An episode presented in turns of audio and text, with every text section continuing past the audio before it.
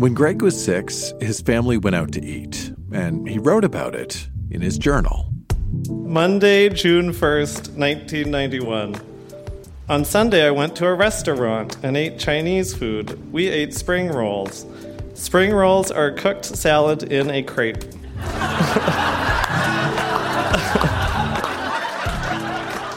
That's Greg reading from his school journal. I'm Dan Misener, and this This, right now, is Grown Ups Read Things They Wrote as Kids. How are you doing tonight? It's very, very, very nice to see you.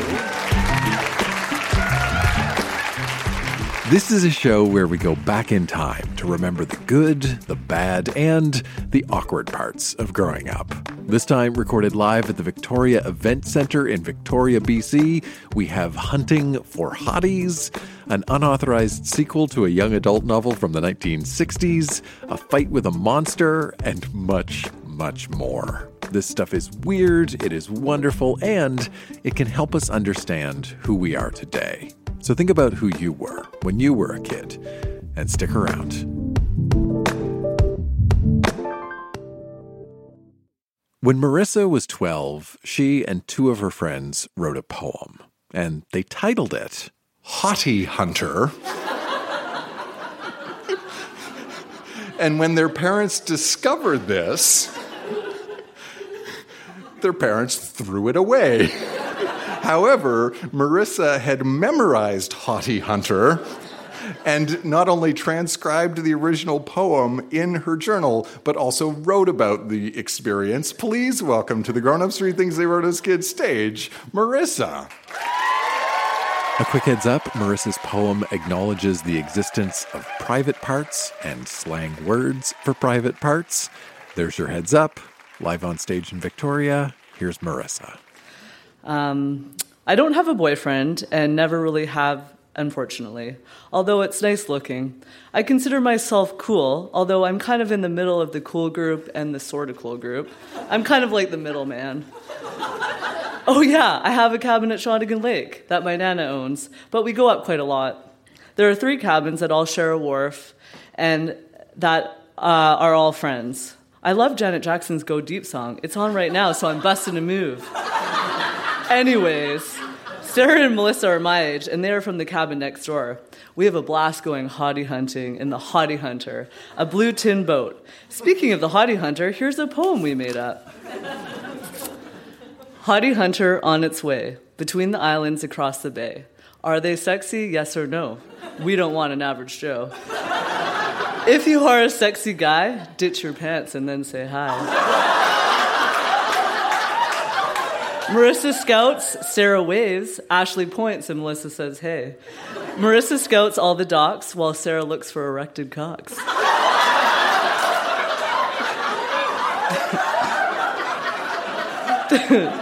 12 year olds is what we learn. Melissa says go and does a U turn. If you don't have a ski nautique, you better get lost because you're a geek. If it's tin but you are hot, you better have a damn big cock. sometimes there are lots of hot guys. Other times we have to shut our eyes. Over the water and the waves, Sean and Matt were a big mistake. Brendan, Hottie, Jay, and Drew, anytime, because we want you. It's kind of disturbing, but that's okay. Even though I'm not supposed to have it, my mom threw it in the garbage, but luckily I'd memorized it. But this summer, I've met quite a lot of guys at Shawnigan and a couple at Hornby. I wonder how many people I've met this summer. I should start keeping count. Let's see, I think I've met somewhere around 20 or more different people. That's pretty good. Unfortunately, none of the guys have turned into a relationship. Too bad, because I think I would like a boyfriend right now. I just want to be with someone and cuddle and kiss them.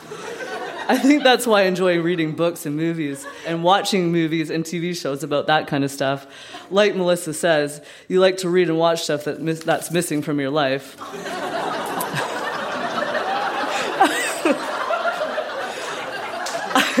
I know a couple of guys have liked me, but nothing's really happened. I've been seeing quite a lot of hot guys lately, though. Like at the mall yesterday, I saw the hottest guy with blonde gelled hair and really good clothes and a cute face. There's also this guy that works in Superstore. I've seen him a couple of times, and I think he's such a cutie. We kind of talked. Well, he said, Can I help you with anything? And I said, No thanks, I'm just looking. I guess that doesn't count, but I would really like to get to know him. He looks like he's really into sports, which is a good quality. Then there's my friend's brother. I think he's really sexy. He came in my house and recognized me from the mall, so I guess that's a start. Although I think it would be really weird if anything happened, which I doubt will because he's going to grade 12 and has totally different friends. It would be awkward. Then there's Kale. It's not like I like him or anything. He's my neighbor who's in grade 8, and he's a skater, and I think he likes me. I think he's really nice, but he's not exactly the hottest guy in the world. But oh well.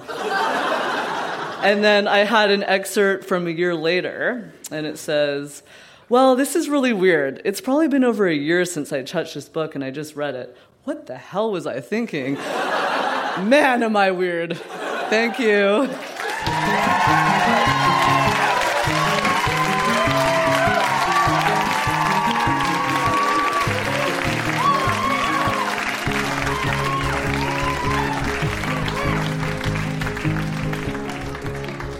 And the grown ups read things they wrote as kids award for most occurrences of the word cock in a poem written by a 12 year old goes to Marissa, everybody.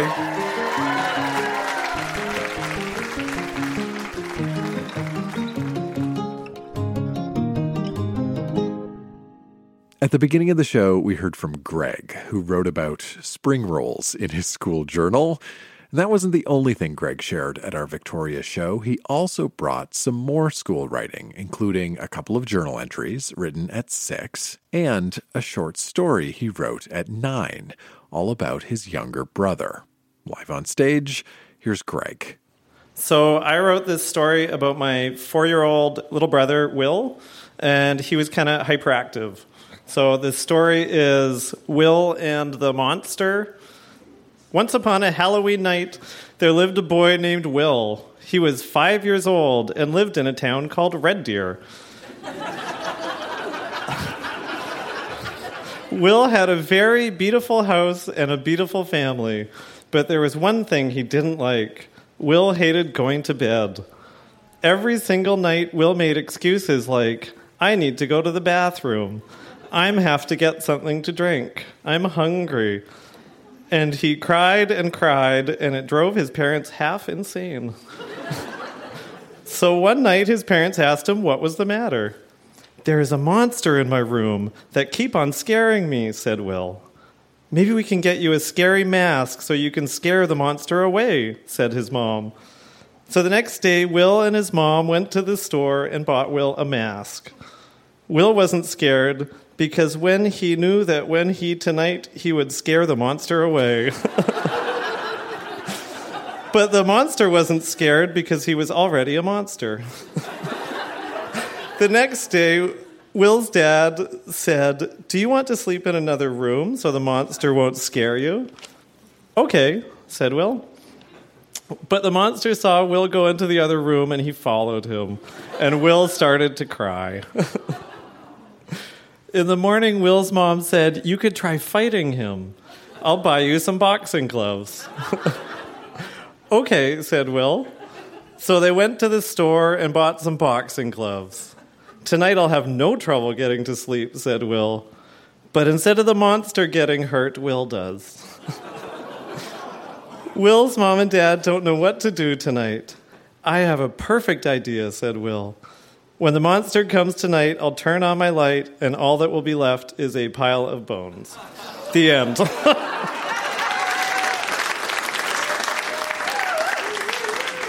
okay, and then so these are some journal entries from yeah. So I, was, I think I was six when I wrote these. These are for school. Uh, so the teacher writes back to some of them. Wednesday, April seventeenth, nineteen ninety one. On Tuesday, we went to Earl's. Will went under somebody else's table and spilt his coffee over him. I got a milkshake. Friday, September 13th, 1991. On Saturday night, my family and me will go out Chinese food. I hope I get spring rolls. uh, my favorite kind of food is pizza. My favorite kind of topping on pizza is bologna and extra cheese. That was September 16th.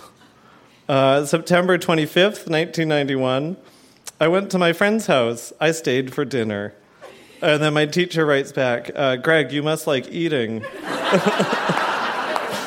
I write back to her and say, I do. Do you?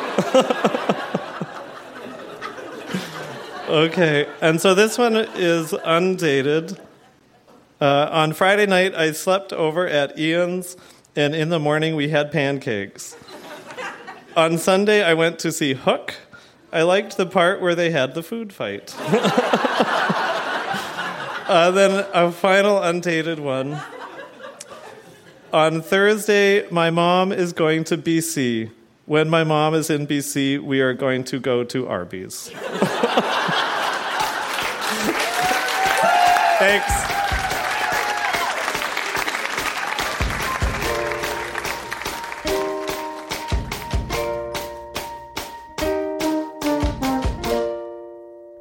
When I was a kid, I took piano lessons and I did not enjoy the experience. I did not like the music my teacher picked. I didn't like practicing. And I just remember how much I wanted to quit piano lessons. Turns out I wasn't alone.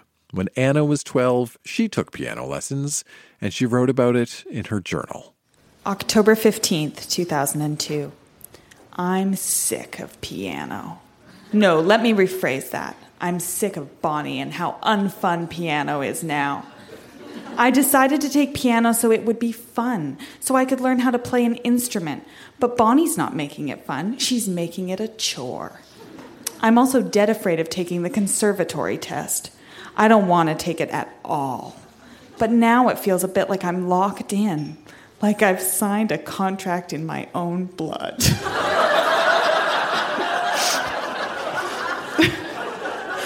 Also, she, I don't think, realizes that not everyone likes playing piano in front of other people. I absolutely hate recitals. I think that's why I don't want to take my obs- observatory test. I'll have three adjudicators there, and they'll criticize me in front of a bunch of other people.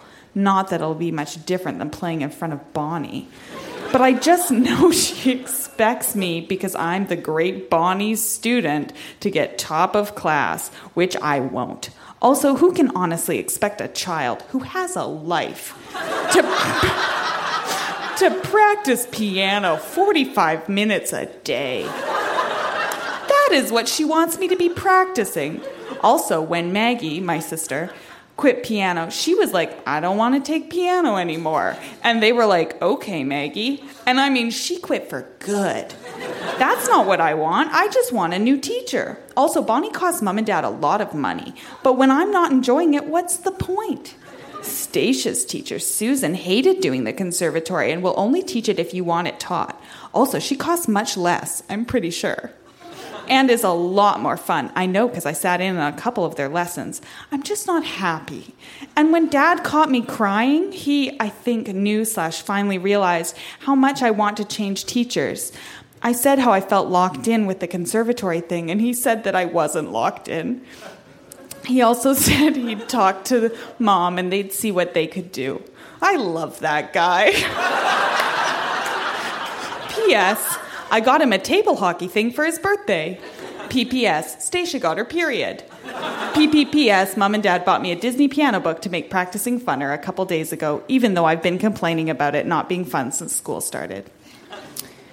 December 1st, 2002. Geez, Paul's been on the phone to his aunt for over an hour and 15 minutes. I like the guy, but I really need to phone Stacia. I finally found my purple pen. It was stuck behind my bed. Gotta go, Paul's off. December 1st, 2002, 1124, five minutes later. Hello again. I just love writing in here. I'm going to write a list of good MSN names Smiley, Smiley, Cats Rock, Sugar and Spice and Everything Nice, Stars and Moons, Listen to Your Heart, even if it's broken.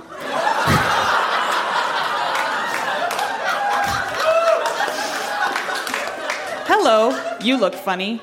I love dolphins. Piano Girl, Wisdom clowning around, charisma. Uh, don't be a black and white mother caribou. December 1st, 2002, still later, 8:18 p.m. I'm so mad at mom. Sometimes I hate her. She is always saying how I don't do this or I don't do that. I'm sick of it. She does positive reinforcement with her kindergarten kids. She was a teacher. Why not us? Also, she's mad and taking it out her anger on me. I told her this is how I feel, and she got all mad at me, and I freaked out and I hate her. December 3rd, 2002. Me and mom apologized shortly after my last period. Crossed out. Entry. Sorry, I wrote period by accident because it's been on the brain lately. I stayed home from school today because I felt awful last night. I've gotten a bit better, but it didn't help that I said as uh, that I had as mom said, your real period. It's bloody and messy and gross. I gag every time I see the blood. I hate it. I wish it didn't happen. I feel like a 1-year-old with a diaper on. All my other periods were in mom's word, my practice periods. I love Mama so much. I love it that she is so supportive. I love her. Good night. Yeah.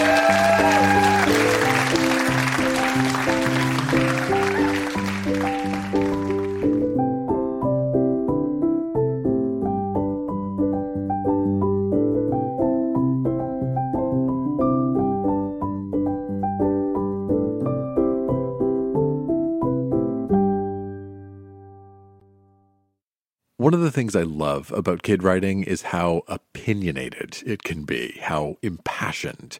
And our next reader is a great example of that. When our next reader, Sam, was in university, she wrote a rant all about the people who pee all over public toilet seats.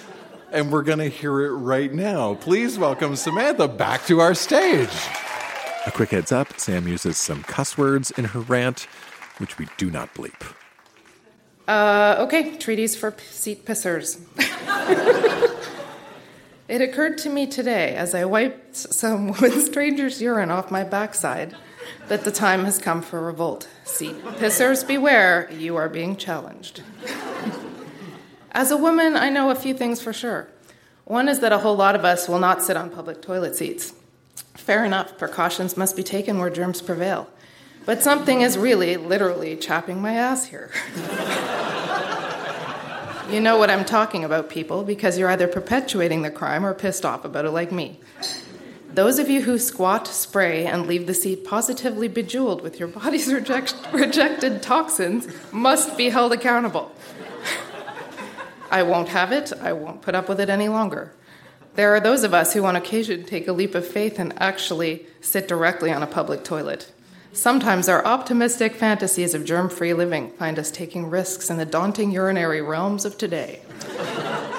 Unfortunately, the world is a disease ridden cesspool, and we're the ones who end up with your refuse on our heinies. And it seems to me there are a few entirely reasonable ways in which you assholes can show us a little courtesy. Let me walk you through them. Option one the paper and foot flush combo.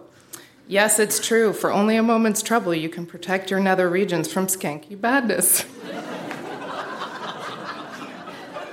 Simply fashion a nifty toilet seat cover out of toilet paper, do your thing, and flush the toilet with your foot. This is my most used method. Thanks, Mom. By only touching toilet paper with your bare skin, you reduce the risk of cooties by a lot. option two the waste of hair and teeth lift. This option is for the true underachiever. If you simply cannot muster the diminutive effort required to carry out option one, at least lift the seat up with your foot prior to relieving yourself. Men do it, so can you. option three restroom psychoanalysis. Is this bathroom right for you? Throw caution to the wind and rate each bathroom on an individual basis. Trust your intuition to tell you whether you're in a safe place or one that should be quarantined. Should I pee here? Your bladder will ask you, and you must answer accordingly. If you find yourself in a sparkly clean powder room with hairspray and free perfume, by all means indulge. A festering, reeking stairwell in a downtown parkade, however, is probably a place to avoid. The important thing is that you attempt some courtesy toward those of us with whom you share the public and urinary world.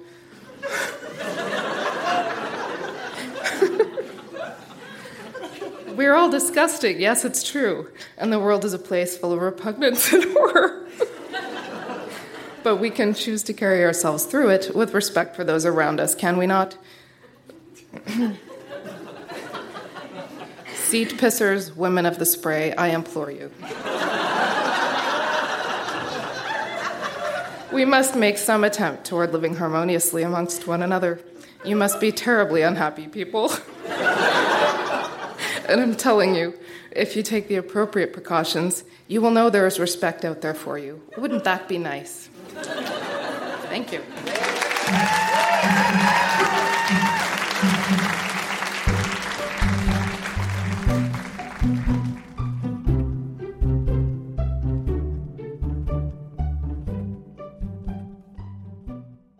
Did anybody in school have that assignment where you would read a novel and then you had to write what happened next?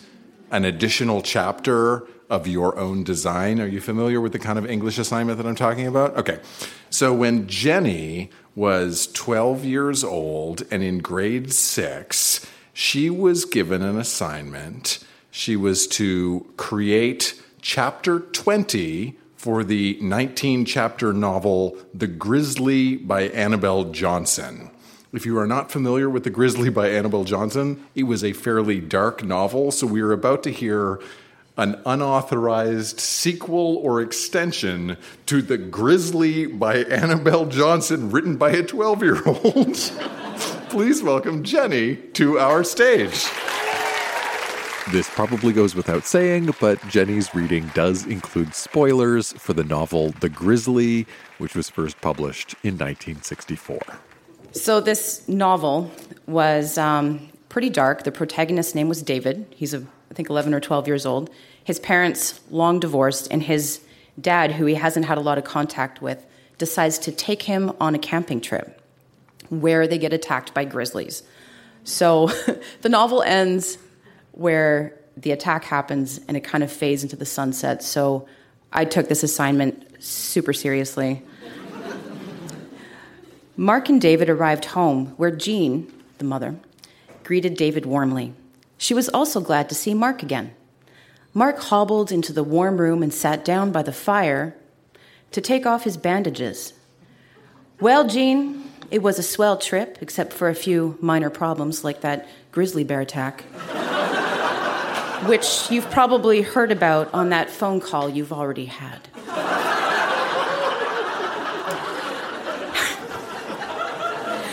Mark, I've been thinking I would love for you to stay. I know, I know you probably have other plans, but David needs a father. David dumped the first aid supplies on the table.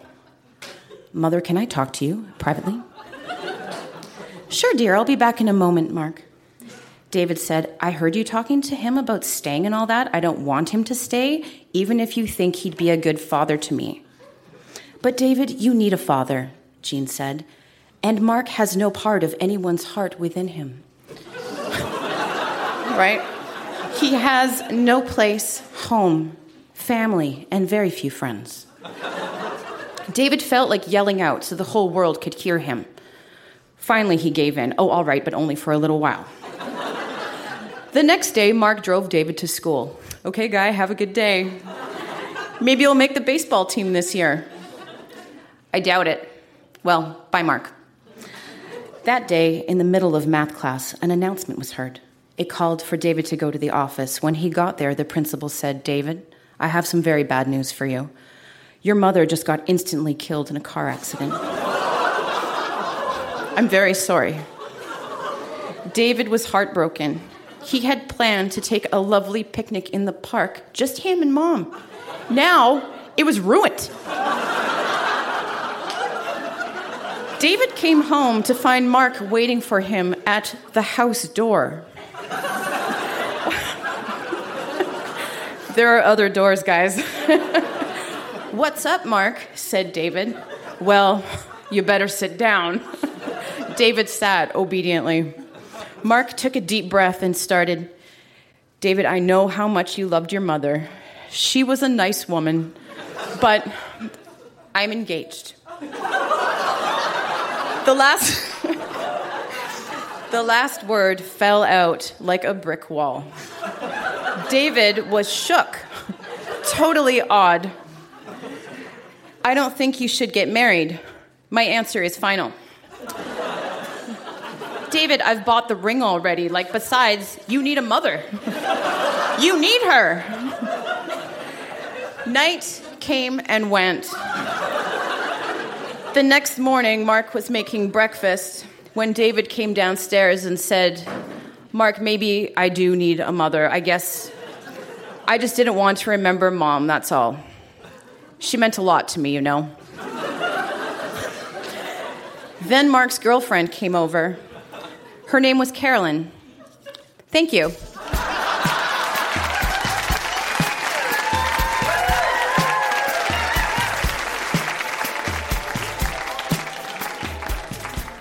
That was deeply weird and very entertaining, and I don't think anybody really needed to have read The Grizzly by Annabel Johnson to enjoy that. Victoria, that has been Grown Ups Read Things They Wrote as Kids. Huge round of applause for all of our readers. So, so good. Thanks for coming to listen. Thank you to Billy for doing sound tonight. Thank you to everybody here at the Victoria Event Center. Thank you to my wife, Jenna. Thank you to me, Dan Misener. Stick around, say hello, get home safe, then dig up your own kid writing. We'll see you soon, Victoria. Good night.